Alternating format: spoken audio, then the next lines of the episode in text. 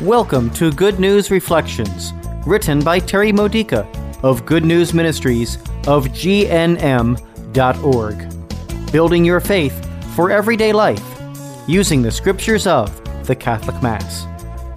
The fourth Sunday of Advent. Today's theme Our personal connection to Mary. This Sunday's Gospel reading from Luke chapter 1, verses 26 to 38 shows us how the mission of Christ affected the Virgin Mary even before Jesus was conceived in her womb. Three decades later, Jesus would become the Savior of the world. However, that is not when his salvation plan began. Jesus is God. He has always existed. He is the uncreated divine Son, the person of the Holy Trinity, who, as we proclaim in the Nicene Creed, was born of the Father before all ages, God from God. His salvation plan could and did impact Mary since the moment of her own conception. In order for God to come into our world in the flesh, his Spirit totally bathed Mary in his pure holy presence.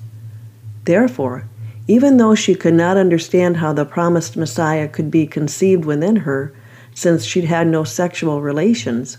By the grace of God's Spirit, she could know that God was the one who was asking for it, and God was the one who was doing it. That's all she needed.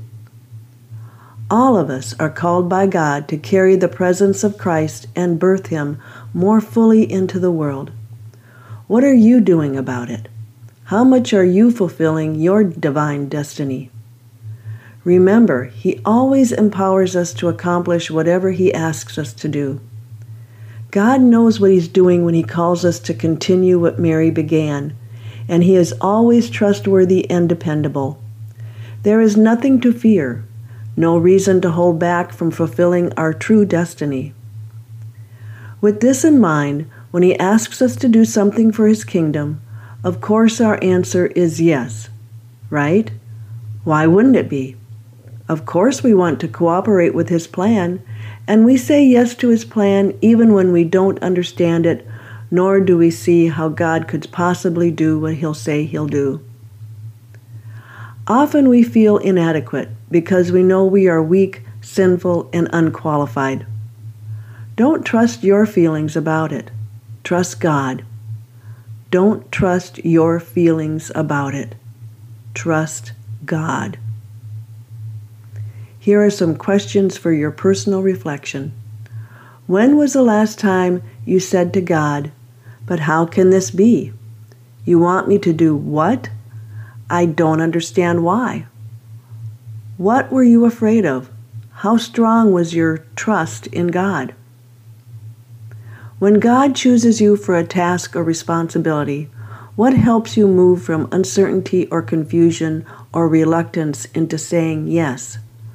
When the plans of God don't make sense or they seem unpleasant, how do you overcome your reluctance?